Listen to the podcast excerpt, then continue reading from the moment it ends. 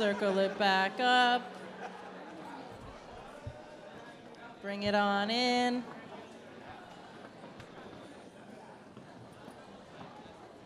Making our way.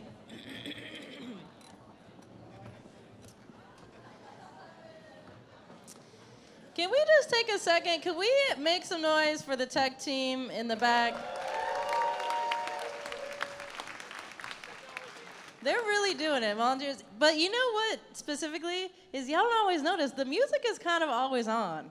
Like that was just like some great conversational music. Like, did y'all like that? Every time you just have a vibe in the background, thank the tech team. Um, all right, so we are in the book of Mark, in the Gospel of Mark this uh, year, not this year, but so far. Um, and so last week, uh, if you're here, Corey talked about uh, the baptism of Jesus, which brings us uh, to this. So this is Mark chapter 1. At once the Spirit sent him out into the wilderness and he was in the wilderness for 40 days being tempted by Satan. He was with the wild animals, and the angels attended him. So here's what's interesting about this. so Jesus goes, he has this moment, he's baptized, the clouds split open in the sky. The voice of God is like, I love you. You're so perfect. You're so wonderful. I'm so pleased with you. Boom, into the wilderness.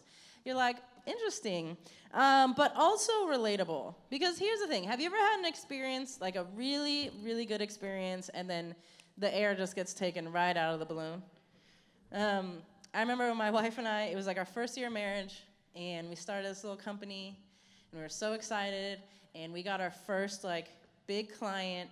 Um, she was doing all the creative work. I was leading like workshops. So we go out, this company, she's shooting commercial. I'm leading these like leadership workshops. We're like, oh my God, like this is gonna work. Um, this is happening. We're like traveling together. We're like doing this thing. We're like, it's amazing, right?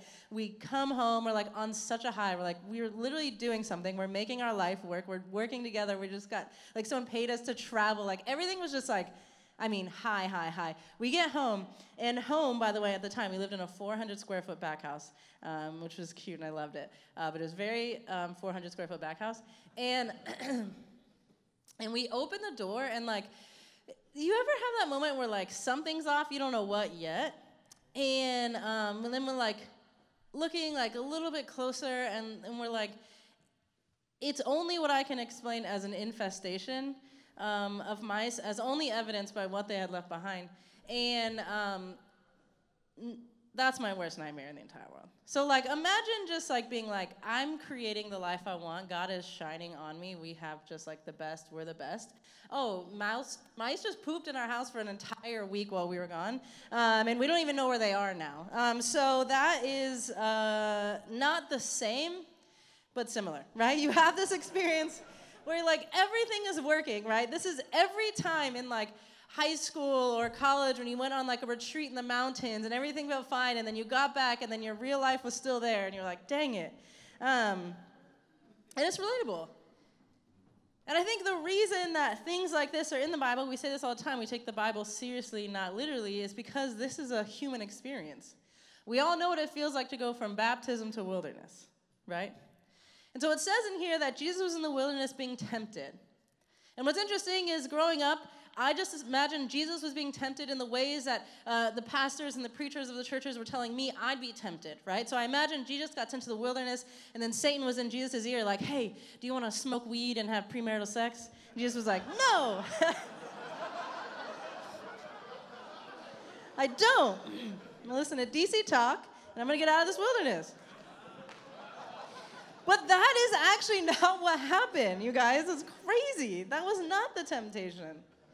So, in the other Gospels, um, in Luke and in Matthew, um, we hear what the temptations are, right? We hear what Satan is tempting Jesus with. And remember, I want this, this context for us. So when we talk about something like Jesus on the cross, we would say Jesus didn't suffer for us, Jesus suffered with us, right? Jesus is showing us how to experience this life. And so Jesus was tempted with us in ways I think that, that make sense to our life now, still today. And so uh, the first temptation of Jesus is uh, he was out there, he was in the wilderness, he was hungry, and Satan was like, why don't you just turn these stones to bread then and just end this suffering? Because here's what's true about the wilderness The wilderness is uncomfortable. Suffering is uncomfortable. If you have ever suffered, which you have, um, then you know it's discomfort. You know the void that you experience. You know what it feels like to just feel something in the pit of your stomach, and there's nothing you could do to take it away, and there's nothing you could do to make it go away, and there's nothing you could do but go through it, except the fact that there are some things we can try to do, and those are the things that Jesus was tempted with. Well, if you're uncomfortable, why don't you just turn some stones to bread? Why don't you just find something else to do? Why don't you just not? Why don't you find a way to make this go away, even though Jesus knew what he needed required that suffering, right? The second temptation, the devil was like, hey, um, why don't you just worship me and then I'll give you some power, right? Which is a thing that probably wasn't real, but probably sounded good at the time. Um, and then the last temptation, he was like, why don't you just show everyone your power? Throw yourself off a cliff and have the angels catch you then, right? So turn the stones to bread, worship me, I'll give you power, or show everyone your power if you're so big and bad in Jesus then. So let's talk about these because these are all the things that I think come to us in moments of wilderness and in moments of suffering and in moments where we feel that unfillable void in ourselves that we want to escape it. I think most of us know what it feels like, we live in 2024, to try to find a way to escape our suffering in some way. We know what it looks like to just, I mean, don't give me my screen time report. Just keep that to yourself. And I don't know why, who approved that at the Apple office, but I don't want to know it. Because anytime I'm feeling a little discomfort, well, why wouldn't I just reach for the thing that has all the information in the world and someone on TikTok is doing worse than me and that somehow makes me feel better, but that has nothing to do with my own suffering that I need to be sitting with? That's not helpful, right? Well, why don't you just reach for that number thing? The, why don't you just find something? Why don't you align yourself to something that you feel might make you feel powerful, but isn't lasting, but isn't real? I was watching this interview with Shaq. And um, this is why my screen time is so high. And and he was talking about so I don't know if you guys know, but Shaq's a DJ. Okay? Like for, it's like for real. Um, those turntables are like double the size. Um, and they were asking him why he got into DJing, and he was saying that um, when you're in the NBA and you're in game, I don't know what whatever the last game is that it could be of the playoffs. Seven? Seven? Okay. I knew it was an odd number. Um, whenever you're in the last game, you could be in the playoffs, game seven or whatever, and however many experiences he had. I don't know a lot about Shaq, but he's successful. Um, that game seven energy of the NBA Finals, being in the playoffs, the stadium, all those things, he said his last time being there, he said, that is the energy that I will chase for the rest of my life. And he said there's nothing that even comes close, but the closest thing he could find, the closest substitute he could find is like being in a club and being like in the DJ, and then everybody waiting for the beat to drop, which is so funny to me, um, but also so relatable. But the reality is that there are some experiences, there are some baptism, there are some moments where the clouds open up and God is telling us how amazing we are and everything is working. There are some moments that won't be replicated. And I think we're supposed to sit with the discomfort of that. I think we're supposed to sit in the wilderness of that. I think we're supposed to not chase and find and go after that same feeling because we probably won't have it again in the same way. We'll have different feelings, we'll have different mountaintop moments, but maybe not the same one. And the idea that we can just keep chasing to find that same thing again will keep us from what is for us in the wilderness. Does that make sense? If we keep chasing something that can't be replicated or was that moment or we had that time and we say, oh, all I need to do is get back to there or all I need to like get this out of here. I need to just like numb. I need to like align myself with something else that can make me feel that again. Then we're going to miss everything for us in the wilderness. Then we're going to just pawn off that, that void. And the third temptation when he says, just throw yourself over here off a cliff and have the angels catch you, right? I always think about that because I'm like, there are so many things in scripture and so many stories and temptations and all these things that are centered around power and, and what we do with it and how we use it. And, and Jesus' whole thing, he came down to, to flip the entire empire on its side and say, the first shall be last and the last shall be first. And this woman who you thought was caught in adultery and was going to stone her, no, she's actually this. And this person with leprosy and all these things. To, to then just yield his power like every other God of the time, right? Um, and that's a very real temptation because sometimes, I'm not saying you, but I've experienced this, Sometimes when you get into a situation in your own wilderness, you want to use whatever power or privilege you feel like you have accumulated and export this void onto someone else. Kind of becoming the very thing that you once like got free from. Here's an example. um, 15 years ago, I was standing on a very different kind of stage with a very different kind of microphone, giving a very different kind of message. Um, there was a lot more lights, okay, some lasers, a light dusting of fog. Um, and I was very wrapped up in an ideology and a theology that right now I would look at people who believe that and I'd be like, you're literally dumb. Okay? Um, and what I can do sometimes is go deep and dark into the comment section of people who believe that and feel like I'm doing them justice by ripping them to shreds in the comments when all I'm doing is try to export my own emotional labor and discomfort onto them because somehow now I feel like I've arrived and I'm better than them. When really I'm not better than them. They are literally me 15 years ago, so I don't know what that says. But the reality that we get something new and then we take it out on the very people who we just got free from, or we show our power in the same way that other people show their power, or we, we export our own emotional labor onto strangers on the internet for what? I don't know. Um, but if you want to see this temptation in action, go into any comment section. You ever just like seen a, a person post a random video of their dog? And then the comment section is like, I can't, I, is that kibble in the background? How dare you? You're like, you're, a, you're, I don't know you, Lisa from Ohio, and I don't know why you are like coming on this random lady's cute video of her dog just because when we feel uncomfortable, we want to use whatever power we can to put that discomfort onto someone else. That's a human nature temptation. It's a real temptation that Jesus experienced. It's a real thing that we experience day to day. And I say all this because this is one of the, it's just a, such a relatable experience. We are going to have times where we feel like the clouds split open and uh, the sun, sun is shining on us and everything is going our way. And I can tell you right now, those are wildly important. But then we're going to have moments where we are in the wilderness where it feels so uncomfortable to be us, where something is working and changing and shifting in us, and our ability to sit with that, to go through that, to not numb it out, to not pawn it off, to not use whatever fake power we feel like we have to just put it on someone else, is going to create something in us that we need to, to do what we need to do to become who we need to become. I've said this a few times in here before. I had a mentor tell me this in college. It changed my entire life. Um, but she said, You can only experience joy to the depth at which you're willing to experience pain because they come from the same well. You're only going to engage in the mountaintops to the depths at which you're willing to engage in the wilderness because they're made of the same stuff and we need them both. And I hate to be the one to tell you this, but when you're in the wilderness and when you feel that discomfort and when you feel that growing and that void and that un, ugh, I literally hate it the only way out is through.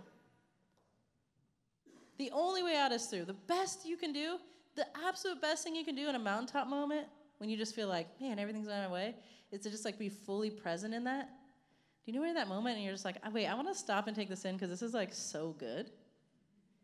That's unfortunately the same thing we have to do in the wilderness. Sometimes when things are going so well, I'm like, let me put my phone down, let me, okay?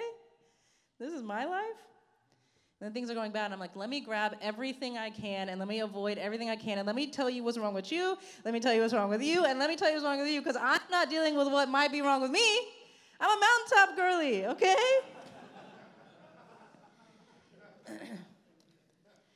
but unfortunately, the people that I think we want to become and need to become have to be people who sit with it who allow that temptation to come and say, like, okay, what do I do without that temptation?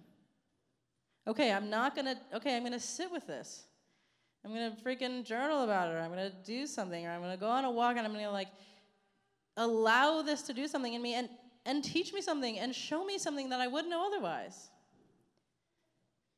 Because here's what I know to be true suffering is, is the price of admission.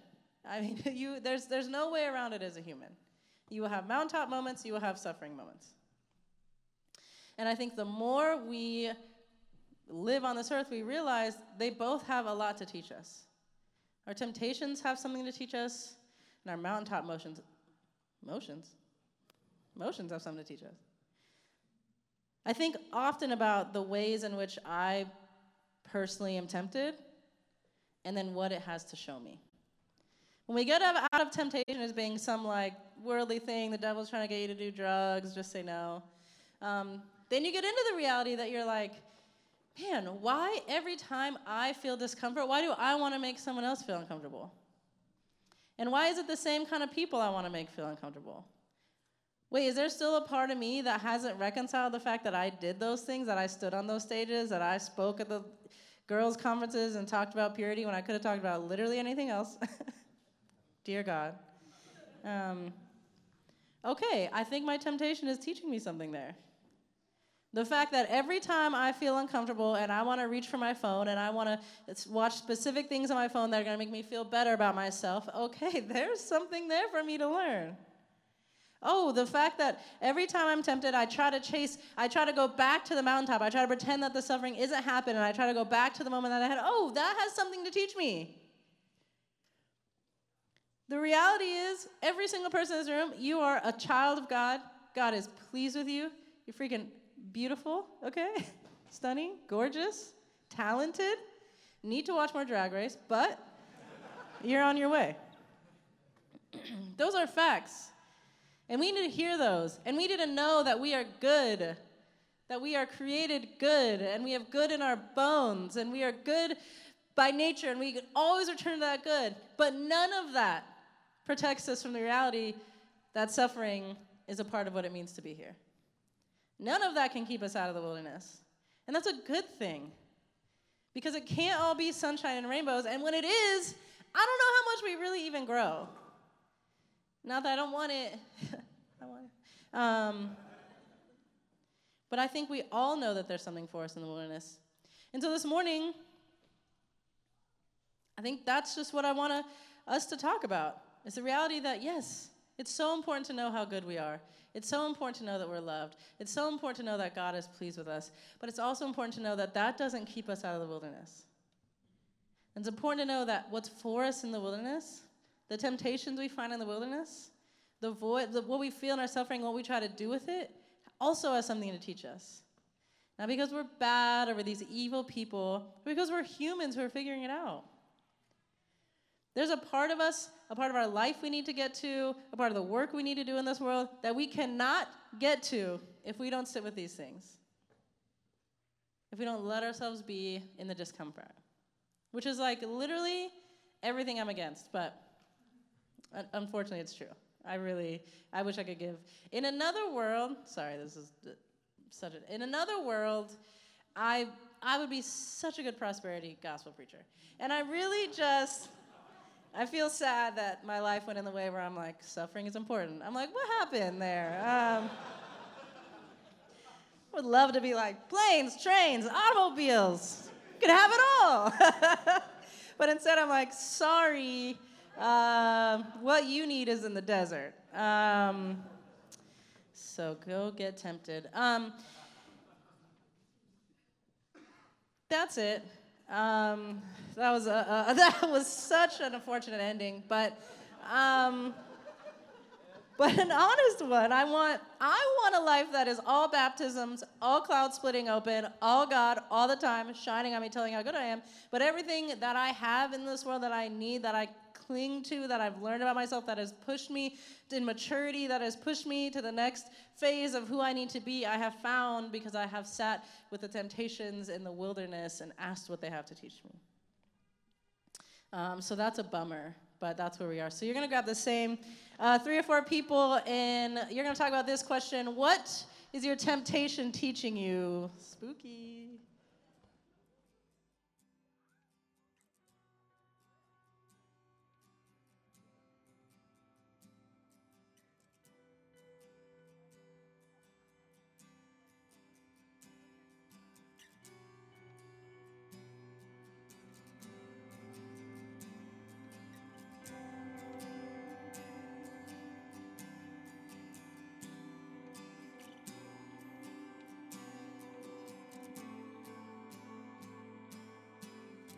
Thanks for listening to the New Abbey podcast. For more information, visit us on the web at www.newabbey.org.